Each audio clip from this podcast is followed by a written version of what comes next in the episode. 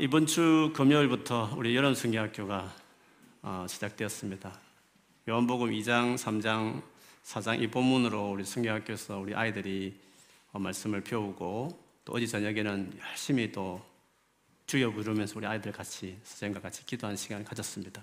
사실 오늘도 이제 성경학교 마지막 날이어서 인벌든에서 오늘 이 말씀 가지고 마지막 말씀을 또 나눴는데 우리 센츄리에 있는 우리 꿈 있는 교회 가족들도 그 성경학교의 내용들을 어떻게 이루어졌는지 좀 같이 한 마음이 되는 의미에서 그 연속성 있는 말씀을 오늘 같이 나누기로 원해서 오늘 이렇게 준비했습니다.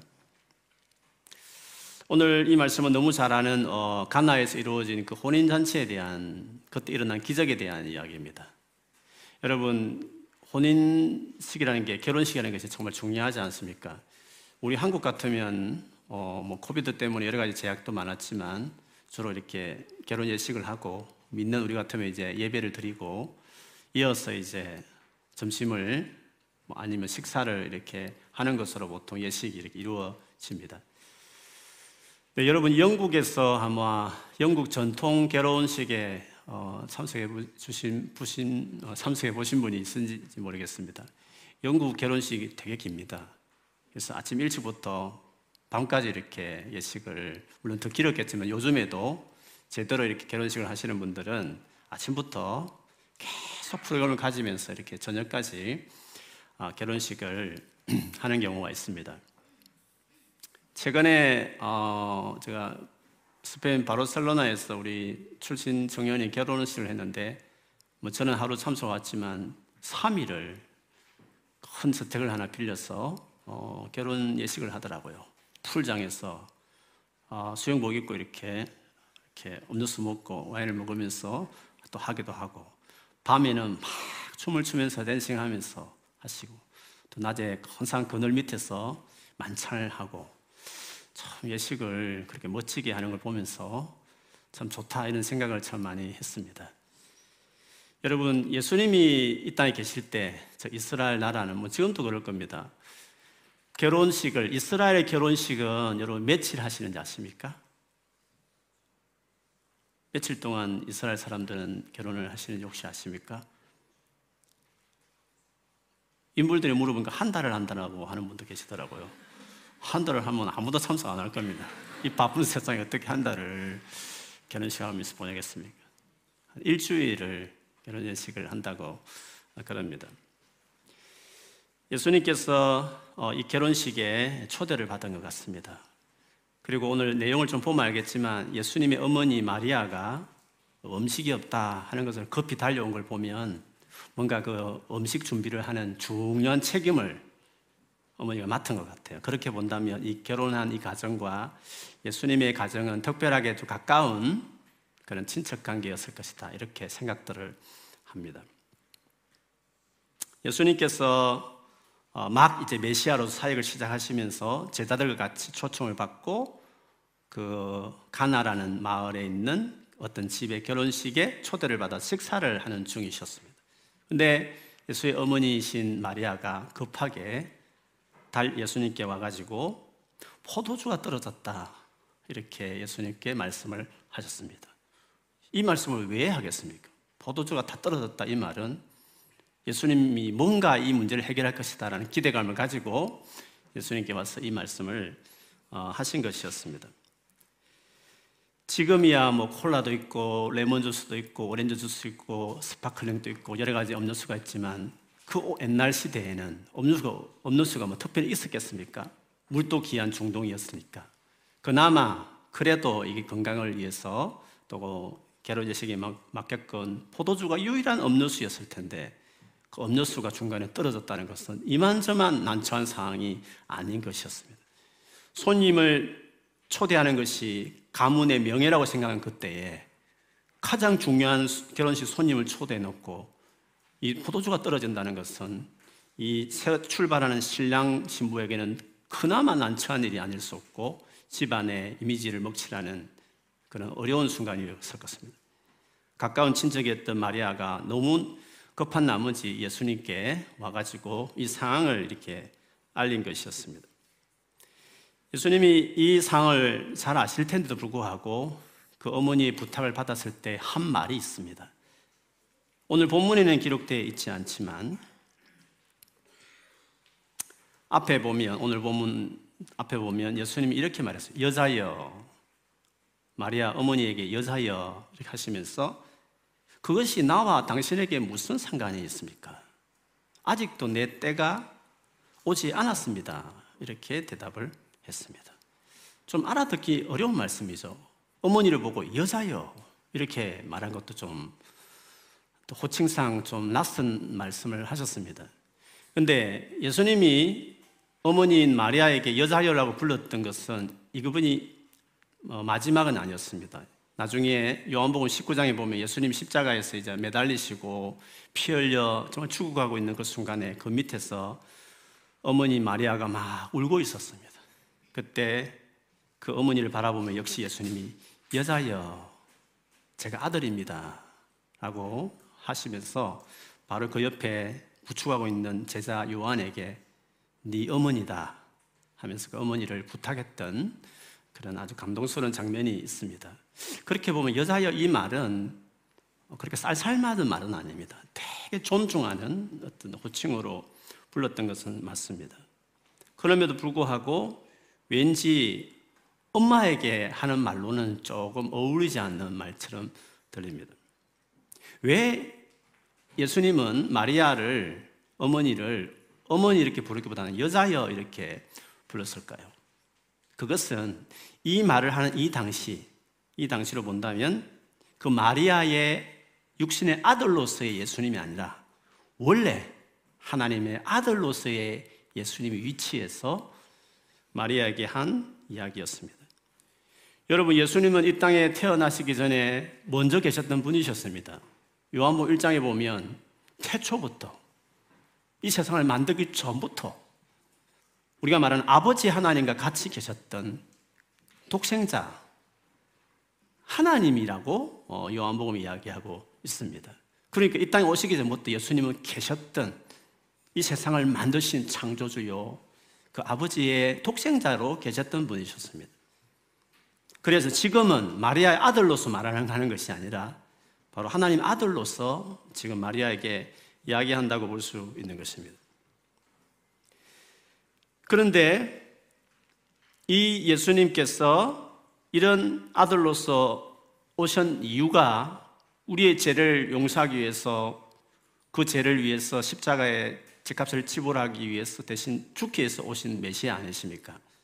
그런 예수님이신데 예수님께서 이 포도주 없는 상에서 포도주 문제를 해결해달라는 것은 원래 온 목적과도 맞지 않는 것입니다. 그래서 이 상황이 나와 당신에게 무슨 상관이 있습니까? 라고 하신 말씀이었습니다. 그러면서 아직도 내 때가 되지 않았습니다. 이렇게 답변하셨습니다. 때가 되지 않았다. 도대체 이 때라는 것이 뭘 말하는 것일까요? 그 때는 요한복음 전체를 보면 예수님이 하나님 아들이다, 이것이 모든 사람에게 알려지고 공개되는 그 때를 이야기하는 것입니다. 그것은 예수님 십자가 돌아가실 때를 이야기합니다. 그리고 다시 부활하고 났을 때, 아, 저분이 하나님 아들이셨구나, 많은 이들이 결국에 저런 하나님 아들이셨구나 알게 되는 그 때를 이야기하는 것입니다. 그렇기 때문에 그것을 위해서 오신 예수님인데 지금 아무리 급한 일이지만 이 포도주 없는 상황을 해결하는 그 일을 위해서 예수님이 일을 한다는 것은 적절하지 않다 이렇게 생각하셔서 하나님 아들의 위치에서 여자여 하시면서 이런 말씀을 하신 것이었습니다. 그런데 오늘 이 예수님 이 말씀을 보면 마리아 이 부탁에 예수님이 거절하신 겁니까? 아니면 좀 생각해 보자는 말씀입니까? 마리아 이 부탁에 예수님은 정중하게 이렇게 거절하신 것이었죠. 그런데 이상한 것은 이것으로 끝나지 않습니다. 예의 바르게 거절하셨지만 어쨌든 거절한 일이었습니다. 그런데 그 어머니 마리아는 이상하게 그냥 포기하지 않으시고 실망하지 않고 이상한 행동을 했습니다. 그거는 그 잔치집에서 제일 밑에 있는 계층의 사람들인, 옛날 성경에 보면 종들이라고 말을 했습니다. 오늘 우리 새번역에는 일꾼들 이렇게 말했지만 그 잔치집에서 제일 밑에 있는 사람들입니다. 그 종들에게 마리아가 말하기를 저 예수께서 너에게 무엇을 말하든지 시키는 대로 다 해라 이렇게 부탁을 했습니다. 무엇이든지 시키는 대로 다 하라고 이야기했습니다. 어떻게 마리아는 지금 정중하게 거절을 당했는데 불구하고 물러서지 않고 마치 저 예수께서 뭔가 하실 것을 기대하는 마음으로 그 종에게 이런 부탁을 했을까요? 도대체 마리아는 어떤 마음으로 이런 부탁을 했을까요? 하는 것입니다. 그것은 이 예수 그리스도가 얼마나 사랑이 많은지를 마리아는 알고 있었습니다. 그걸 믿고 있었던 것이었습니다. 그래서 내가 이렇게 간절하게 믿고 의지하는 마음으로 부탁했는데 저분이 어떤 식으로 하든지 가만히 있을 뿐이 아니다. 뭔가 할 거다. 이런 마음으로 무엇이든지 요구하는 대로 다 시키는 대로 하라. 이렇게 부탁을 한 것이었습니다. 무엇을 말씀하시든지 순종할 태도가 되어 있는 이 마리아. 거절하는 듯 보여지지만 절대 물러서지 않고 아니야. 그럴 리가 없어. 반드시 무슨 일이든지 하실 것이야. 그리고 뭘 말하든지 순종할 마음으로 가지고 있기만 하면 뭔가 일을 할 거야 라는 이 마리아의 태도는 우리가 주님과 같이 살아가면서 특별히 이런저런 어려운 일이 부족한 일이 우리가 살다 보면 생길 때마다 가져야 될 중요한 태도입니다. 기도할 때 특별히 가져야 될 중요한 태도입니다. 많은 분들이 기도하면서 기대하지 않는 분들이 많습니다. 기대하지 않는 것입니다. 기도 부탁을 물어보면 물론 남들에게 알리지 않아서 기도를 많이 안 하는 분도 있겠지만 실제로 뭘 기도해야 될지 모르는 분들도 많습니다. 기도 제목이 무엇에 물어보면 한참을 생각하는 분들이 있습니다. 기도를 별로 기대를 하지 않는 경우가 많아서 그럴 수 있습니다. 지난주에 아니면 며칠 전에 무슨 기도를 했지 물어보면 기억이 안 나는 분들이 많습니다. 기도하지만 기도를 기대하지 않는 것입니다. 기도해도 무슨 소용이 있을까? 이렇게 생각하는 것들이 있다는 것입니다.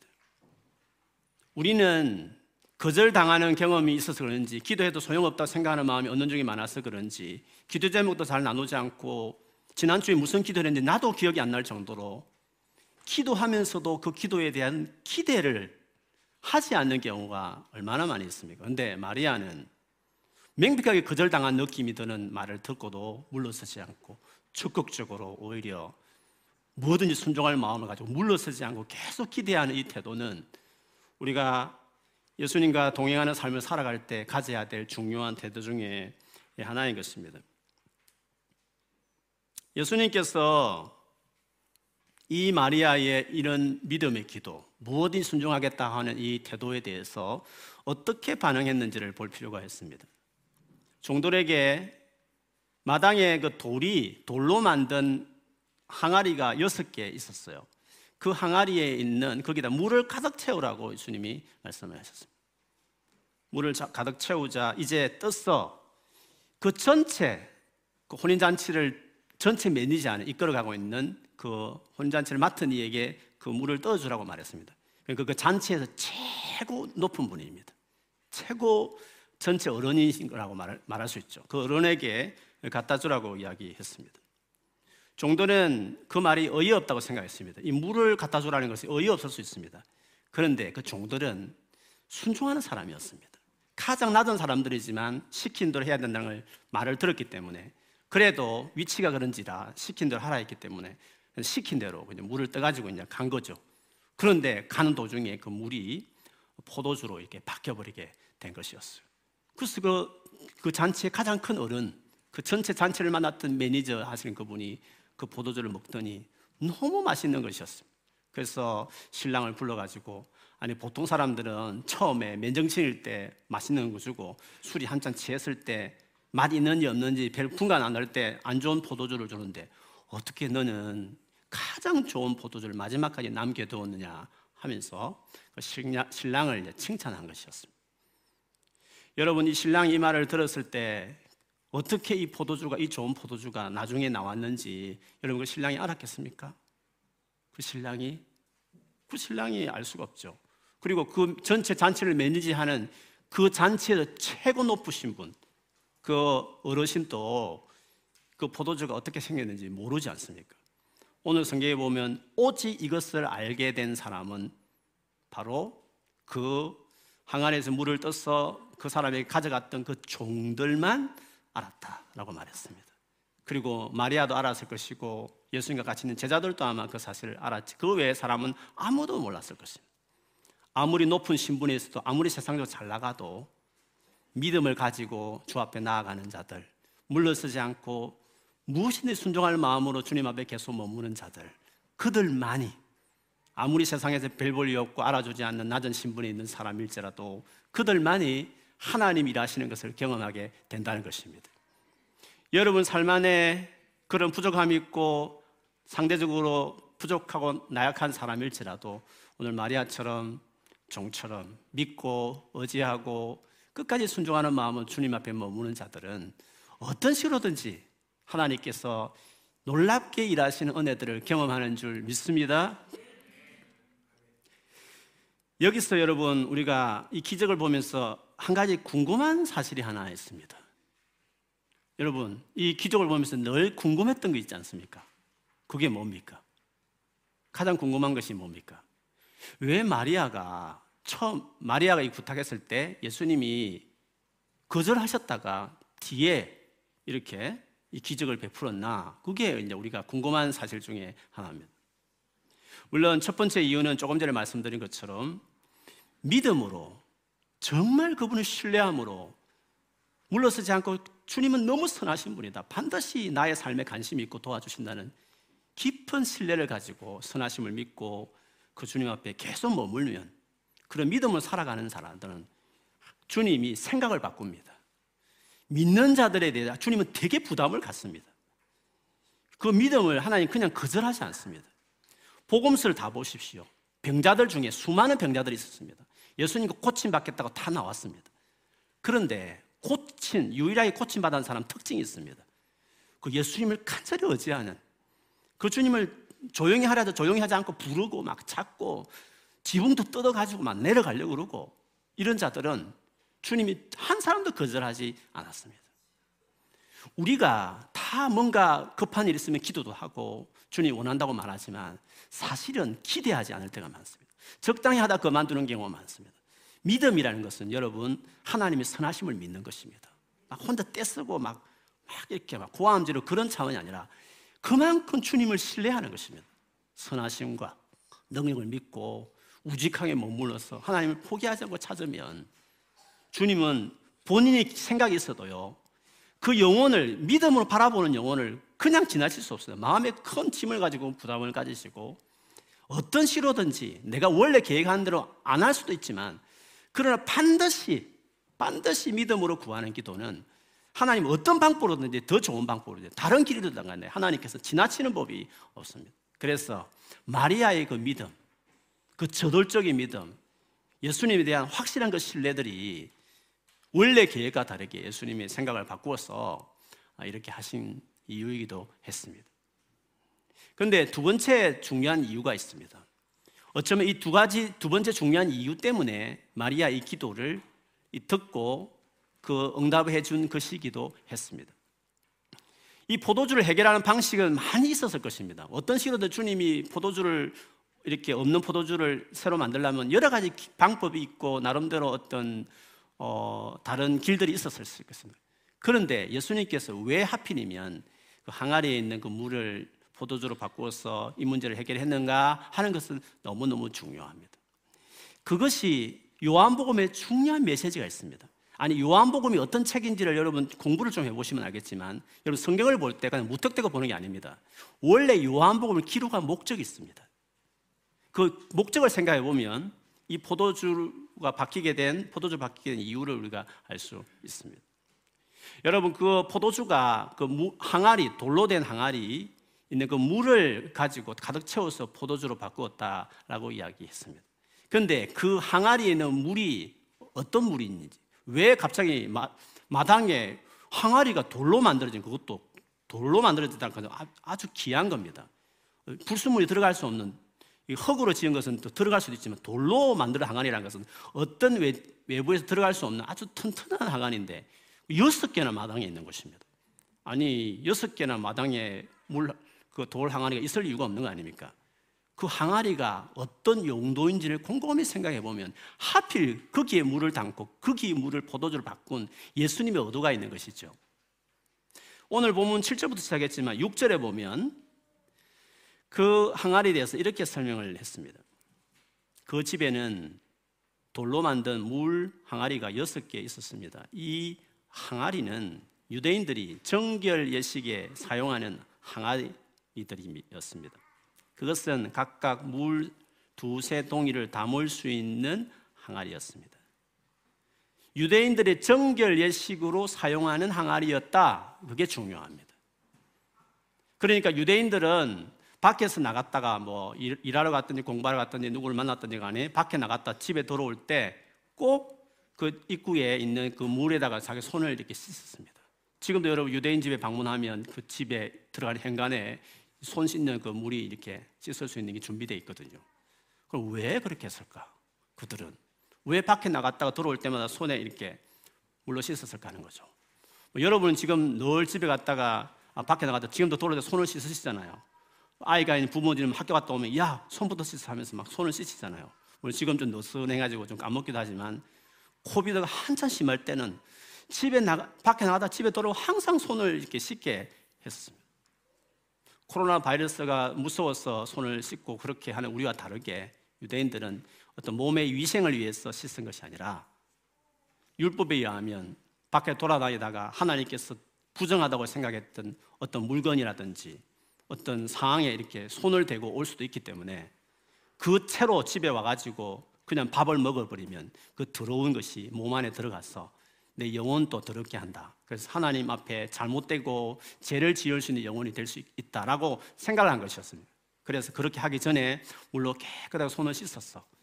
하나님 앞에 죄인이 되지 않고 하나님 앞에 깨끗한 사람이 되기 위한 목적으로 집에 들어가서 먹기 전에 손부터 씻는 일이었습니다.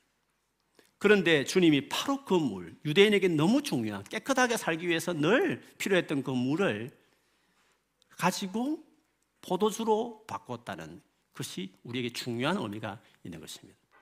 왜 예수님은 그렇게 하셨을까요? 예수님이 그것을 통해서 지금 의도하고 목적하고 있는 것이 무엇일까 하는 것입니다.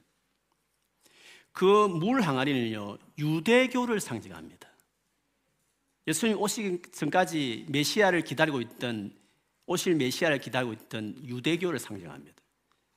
그래서 유대교 안에서 일어났던 모든 정결 예식이나 제사법이나 절기나 이런 모든 것들이 사실은 오실 메시아를 기대하고 그 예수님 오셨을 때 메시아가 왔었을 때 우리의 가져올 구원과 풍성한 은혜에 대한 약속들을 의식으로 절기로 종교의 형식으로 이렇게 유대교에서 유대교인들이 지키고 있었던 것이었습니다. 그런데 드디어 그 유대교에서 기다렸던 메시아이신 예수님께서 오신 것이었습니다. 예수님 오셨기 때문에 이제 더 이상 예수님 오시기 전까지 필요했던 의식적으로 지켰던 그 모든 것들을 이제 역할을 다했다. 이제 진짜 그 혼인잔치에 그 물이 아무 역할을 못했던 것처럼 사실은 우리의 문제를 궁극적으로 해결할 수 없는 것이 유대교의 한계요, 이 세상에 있는 모든 종교들이 다 그런 한계가 있는데 진짜 그냥 상징적으로 깨끗하게 하는 것이 아니라 진짜 깨끗게 하시는 그런 메시아 예수님이 오셨다는 것입니다. 그러므로 이제는 진짜 우리의 죄를 깨끗게 하시는 예수를 맞이하고 받아들이라는 의미로서 예수님께서 이 의식을, 이 같은 기적을 최초로 베푸신 것이었습니다. 예수님이 마지막 숨지기 전에 마지막 밤 제자들과 같이 보내면서 여러분 그 잘 알지 않습니까? 포도주를 쭉 잔을 돌리시면서 이것은 내가 너희를 위해서 흘리는 피다 이렇게 말씀하셨습니다. 십자가에서 흘리는 그 예수의 피가 우리의 죄를 용서하는 속죄케 하는 피지 않습니까? 마치 그것을 연상하듯이 주님께서 당신이 오셔서 십자가에 돌아가시는 그 십자가 죽음으로 진짜 우리를 정결하게 하고 깨끗하게 한다는 것을 보여주시기 위해서 유대교의 역할은 끝났다. 이제 메시아인 하나님 아들 메시아가 와서 진정하게 우리에게 구원과 영생을 주는 분이심을 그렇게 그 첫 번째 기적을 통해서 보여주신 것이었고 그 다음 이어지는 모든 요한복음의 기록들은 똑같은 이야기를 하는 거예요. 유대교회가 종교가 생각하는 것들을 다 예수님께 오셔서 완전히 성취한다는 것들을 보여주는 것이죠. 여러분 2장에 이 첫 기정이 나왔는데 그 다음 이어지는 게 뭐냐 하면 성전에 대한 이야기입니다. 예수님이 성전에 들어가셔서 장사하는 사람을 다 몰아내시면서 소위 말하면 소란케 했죠. 그러자 많은 사람들이 아니 이 성전을 왜 이렇게 소란스럽게 하느냐고 말했을 때 주님이 하신 말씀이 있습니다. 이 성전을 헐어버려라. 헐어버리면 3일 만에 새로운 성전을 짓겠다 말씀을 하셨습니다. 사실 이 성전은 80년 이상 나중 짓게 되는데 그 시점에 보면 46년을 계속 성전을 짓고 있었어요. 뭐 메인 건물은 다 지었죠. 그런데 예수님께서 다 헐어버리면 46년 전 짓고 앞으로 또 40년 이상 더 지을 이 성전인데 이렇게 길게 오랫도록 멋지게 짓는 이 성전을 다 헐어버리면 3일 만에 짓겠다는 말은 말이 안 되지 않습니까? 주님께서 그 하신 말씀이 어디가 뭡니까? 유대인에게 제일 중요한 유대교의 제일 핵심이 뭡니까? 성전입니다. 그 성전을 허물으란 것은 이제 역할을 다 했다는 것입니다. 그러면서 사흘 만에 다시 짓게 될 성전이라는 것이 뭘까요? 예수님 당신 자신을 가르치는 것입니다. 죽었다가 십자가에 죽었다가 사흘 만에 다시 부활하신 예수. 예수님이 내가 진짜 성전이라는 것입니다. 성전의 기능이 뭡니까? 죄인인 우리들이 양과 소와 비둘기를 잡아서 흘린 그 피로 대신 우리의 죄를 용서받고 하나님께 나아가도록 하는 것이 그 제사 드리는 그 일을 하는 것이 성전에서 하는 중요한 일 아닙니까? 그런데 그 모든 것들은 사실 메시아가 와서 우리의 죄를 용서할 그 구원의 사건을 기다리고 있는 것이었습니다. 그런데 그 메시아가 왔으니까 이제 성전의 기능은 끝났다. 성전이 문제가 있어서 가서 막 장사는 쫓아내기도 했지만 깨끗하게 해서 그럼 성전의 기능을 회복시키면 되지 않습니까? 예수는 회복시키지 않았습니다. 성전의 기능을 좋게 만드는 일을 목적이 아니었습니다. 성전이 없어져야 한다는 것입니다. 왜? 역할을 다 했기 때문에. 새 성전, 예수님 오시기까지 필요했을 뿐이지 이제 왔기 때문에 유대교는 끝났다. 유대교 역할은 다 했다. 메시아를 기다리겠던 유대교 역할을 다 했다. 그러므로 진짜 생명이신, 진짜 성전인 예수가 왔으니까, 내가 왔으니까 이제 이 성전은 기능을 다 했다 하시면서 진짜 구원을 가져오신 예수님을 그렇게 설명한 것입니다. 그리고 3장을 넘어가면서 3장에 밤에 찾아온 니고데모 이야기가 나와요. 니고데모 이야기가 많고 많은 사람들이 만났을 텐데 왜 그 이야기를 했을까요? 요한은 왜 그걸 기록했을까요? 니고데모는 어떤 사람이에요? 유대교 중에 최고 훌륭한 사람입니다. 유대교인 중에 최고 경건한 사람 뽑으라 하면 니고데모를 뽑을 수 있을 만큼 니고데모는 진짜 경건한 유대인이었습니다. 그리고 예수님 함부로 판단하냐고 조용히 찾아올 정도로 겸손한 사람이었고 높은 관리였습니다. 그런데 예수님이 그를 만나자마자 하신 말씀이 있습니다. 너 구원받을 수 없다 이렇게 이야기했습니다. 물과 성령을 거듭나지 않은 하나님 나라를 보지도 못하고 들어갈 수도 없다고 말했습니다. 그 말은 니고데모, 유대교인 중에 최고 경건한 니고데모도 그 상태로 구원받을 수 없다는 것은 유대교로서는 구원을 받을 수 없다는 것을 이야기하는 것이었습니다. 그러면 유대교인은 어떻게 구원을 받을 수 있을까요? 어떻게 해야 다시 태어나듯이 거듭나는 사람이 될 수 있을까요? 그 이야기를 주님께서 과거에 이스라엘 백성이 애굽에서 종살이 하다가 모세를 통해서 나오고 광야로 들어가서 있었던 한 사건을 예를 들면서 이렇게 하는 것이 바로 유대인들도 유대교도 구원을 받을 수 있는 길이라고 말씀하셨습니다. 그거는 광야 생활 한참 하다가 그들이 하나님께 원망하고 불평하고 물이 없다고 막 원망하고 있을 그때에 하나님 참다가 뱀을 이렇게 보냈습니다. 한번 물리면 끝장나는 거죠. 살아남을 수 없는 독사 뱀에 물리는 사건이 있었어요. 그래서 온 이스라엘 사람들이 잘못했다고 하나님 용서해달라고 이야기했을 때 하나님께서 모세를 통해서 그 뱀의 모양으로 놋으로 그 뱀을 만들라고 그랬습니다. 놋뱀이죠. 그 놋뱀을 긴 막대기에 장대 위에 매달아서 높이 쳐들어서 사방에 있는 모든 이스라엘 백성들이 그 놋뱀을 보고 그 놋뱀을 쳐다보면 다 살아날 것이라고 이야기했습니다. 그래서 진짜 그때 죽어가던 사람들이 정말 사경을 헤맨 사람들이 그걸 놋뱀을 보고 살아나는 일이 있었어요. 예수님이 그 말을 들으면서 그 놋뱀이 뭘 말하는지 아느냐? 그것은 앞으로 내가 십자가에 매달려서 나무에 높이 매달린 당신 자신일 것을 미리 말씀하신 것입니다. 니고데모는 십자가 죽음을 아직 몰랐기 때문에 처음에 그 말을 들었을 때 그게 무슨 말인지라고 생각했을 것입니다. 근데 나중에 예수님 십자가 못 박았을 때 그가 자기 생명을 무릅쓰고 예수님의 장사되는 예수님께 찾아와서 아, 저것이었구나. 저 메시아가 십자에 매달려 죽으러 왔다는 말이 그 말이었구나. 그를 믿음으로 유대교회 중에 유대교인 나도 구원을 받을 수 있구나라는 것을 깨닫고 나중에 예수님의 제자가 되죠. 그 다음에 4장에 나오는 건 사마리아 여자입니다. 사마리아 여자는 타락한 유대교의 대표자입니다. 그 여인은 야곱의 우물, 이 우물을 주는 야곱보다 당신이 큽니까? 라고 예수님께 질문하지 않습니까? 그런데 예수님이 내가 너에게 주는 물은 이 물하고 다르다. 다시 목마른 이 물하고 다르다. 나는 영원히 목마르지 않은 샘물을 준다라고 예수님이 답변했습니다. 야고보와 지금 예수님을 대조시키는 것입니다. 유대교 사마리아에까지도 다 존경했던 야곱, 그가 준 우물을 찾으러 오는 그 여인에게 야고보보다 더 위대하냐고 질문했을 때 예수께서 위대하다, 위대하다고 말하면서 결국 여인이 진지한 질문에 들어가죠. 예배를 질문합니다. 예루살렘에 드리는 예배가 중요하다고 말하고 우리는 사마리아인들은 옆에 있는 이 산에서 그리심 산에서 예배하는 게 중요하다고 말하는데 도대체 어느 예배가 진짜 예배입니까? 라고 진지한 영적인 질문을 했을 때 그것도 유대인들의 중요한 토픽 질문이었습니다. 예배에 대한 질문들이 너무 많이 있었습니다. 뜨거운 감자였습니다. 그런데 예수께서 말하기를 아니야, 나로 말미암아, 메시아인 나로 말미암아 이제 진짜 성령과 진리로 예배할 때가 온다, 아버지가 받으신 예배가 온다고 말하시면서 예수님이 가져온 참 예배와 구원을 설명하는 겁니다. 그 뒤에 베데스다 목가, 초막절, 여러 가지 유대교와 비교하면서 요한복음은 전체를 쫙 끌어가는 것입니다. 그래서 요한복음은 이민가에 있는, 본국을 떠나서 외국에 살고 있는 유대인들을 위해서 쓴 책이 요한복음입니다.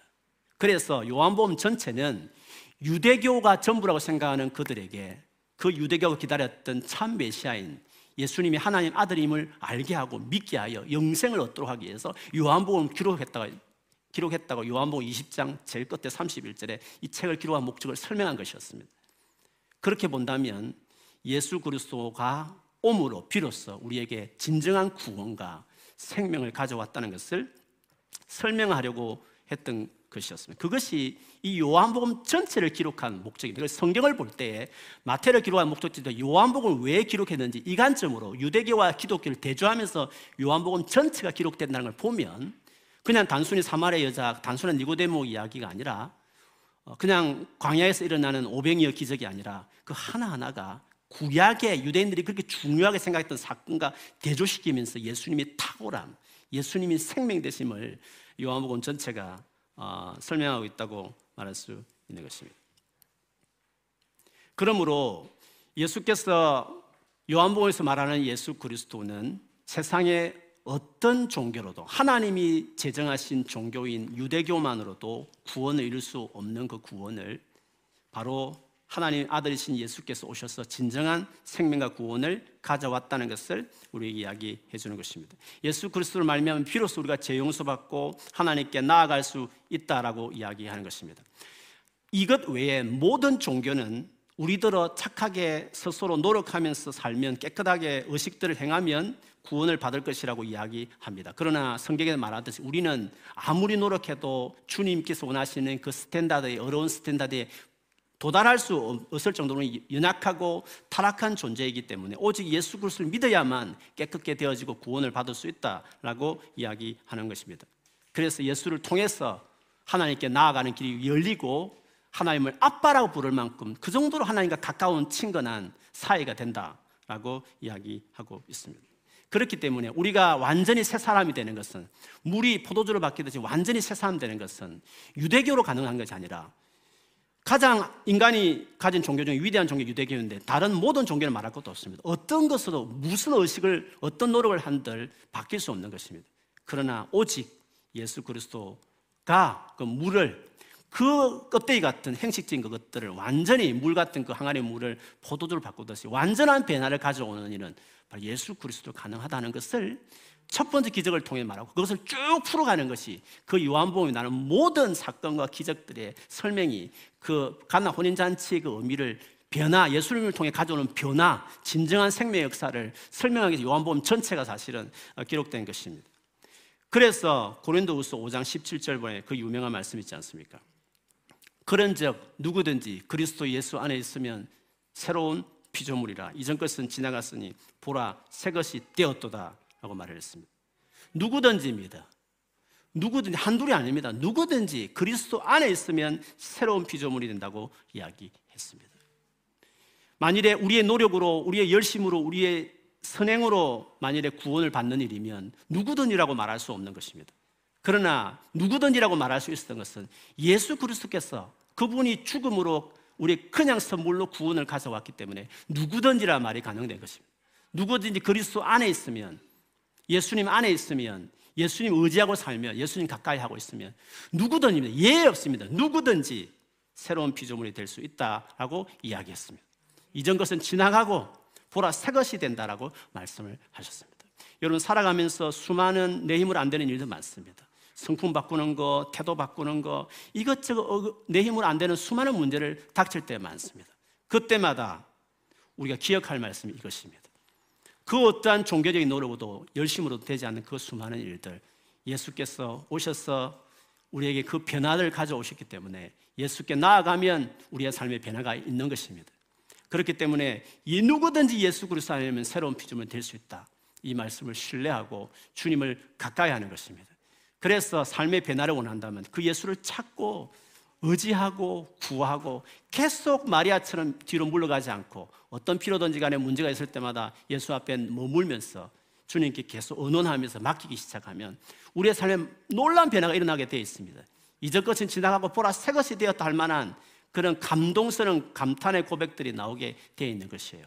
여러분 삶이 이걸 체험해야 됩니다. 다른 데 시간을 고민하고 보내지 말고 어떻게든 예수를 붙들고 예수님 의지하고 살아가면 완전히 새로운 변화를 경험하는 여러분의 인생이 되는 것이에요. 주님을 의지하고 살아가는 여러분 되기를 축복합니다. 주님 꽉 붙잡고 의지하고 찾고, 그래 진짜 내 삶이 예수로 말미암아 완전히 껍데기가 아니라 그 외형만 아니라 모형만 아니라 근본적으로 내 인생이 달라지는구나, 그것을 경험하는 여러분 모두가 되기를 주의 이름으로 축원합니다.